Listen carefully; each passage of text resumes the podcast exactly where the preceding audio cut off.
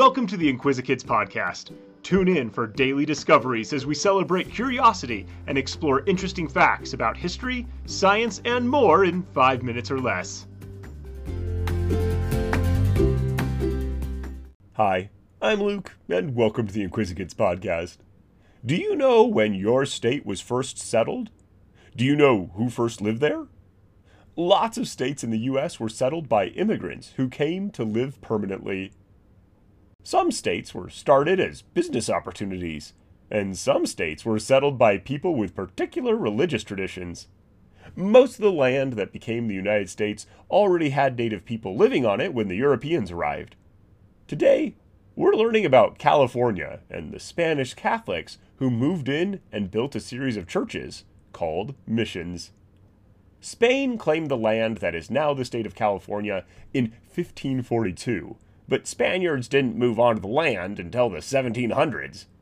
Native Americans who lived in California had no idea that the King of Spain thought he ruled over them. Spain actively ruled over Mexico, and in the 1760s, the king ordered military troops and Catholic missionaries to travel up into California and investigate the local people the decision was made to open a series of Catholic missions, with two goals in mind. The first goal was to convert the Native Americans to the Catholic religion, and the second goal was to colonize California before any other European countries tried to do the same. Between 1769 and 1833, the Spanish opened 21 missions in California. A mission was similar to an estate. It was a large property that provided for all the needs of the people who lived there. There was typically a chapel, rooms for the priests and soldiers to live in, a kitchen, gardens and sometimes orchards, fields of crops, workshops for whatever craftsmen were in the community, and a cemetery. The buildings were usually built in a square around an open courtyard. Because the weather in California is so mild, work and meals and study could take place outside in the courtyard during much of the year. There were also living quarters for the local native people who came to stay and be educated. The locals would come to the the locals would come to a mission and live for a while. When they chose to convert to Catholicism, they would be baptized and begin working at the mission, in the fields, or in the kitchen, or at a craft like weaving or leatherworking or building. Each mission had to produce almost everything needed for survival. They grew wheat, barley and maize, as well as fruits like apples, peaches, and pears. They raised herd animals for meat. They grew grain to make into bread.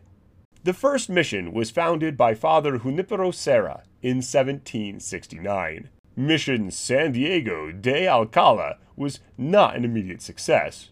The local people did not want the Spaniards there, so they attacked the property and burned the mission to the ground. The Spanish rebuilt it as a military fort. Father Serra founded nine missions in total. As soon as enough local people converted to Catholicism, the Spanish would move up the coast a little and start the next mission. The last mission, San Francisco Solano, was built in 1823. In 1821, Mexico won its independence from Spain. In 1833, the Mexican government ended the mission project. Private citizens ended up owning most of the mission properties. In 1848, gold was discovered in California, and two years later, California became the 31st state in the U.S.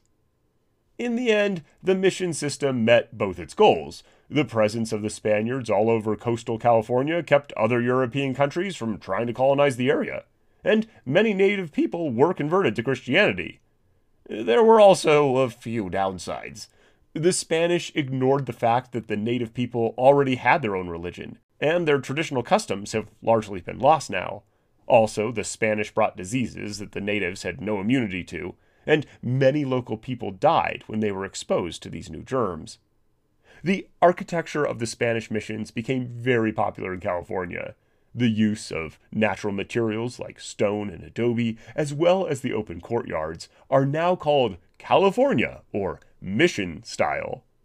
The missions also influenced local art and language.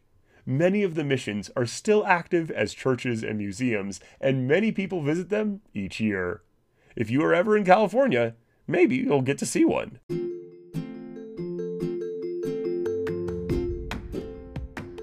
Thanks for tuning in to the Inquisikids podcast. If you want to see the sources we used for this episode or send us some listener mail, you can find links in the episode description.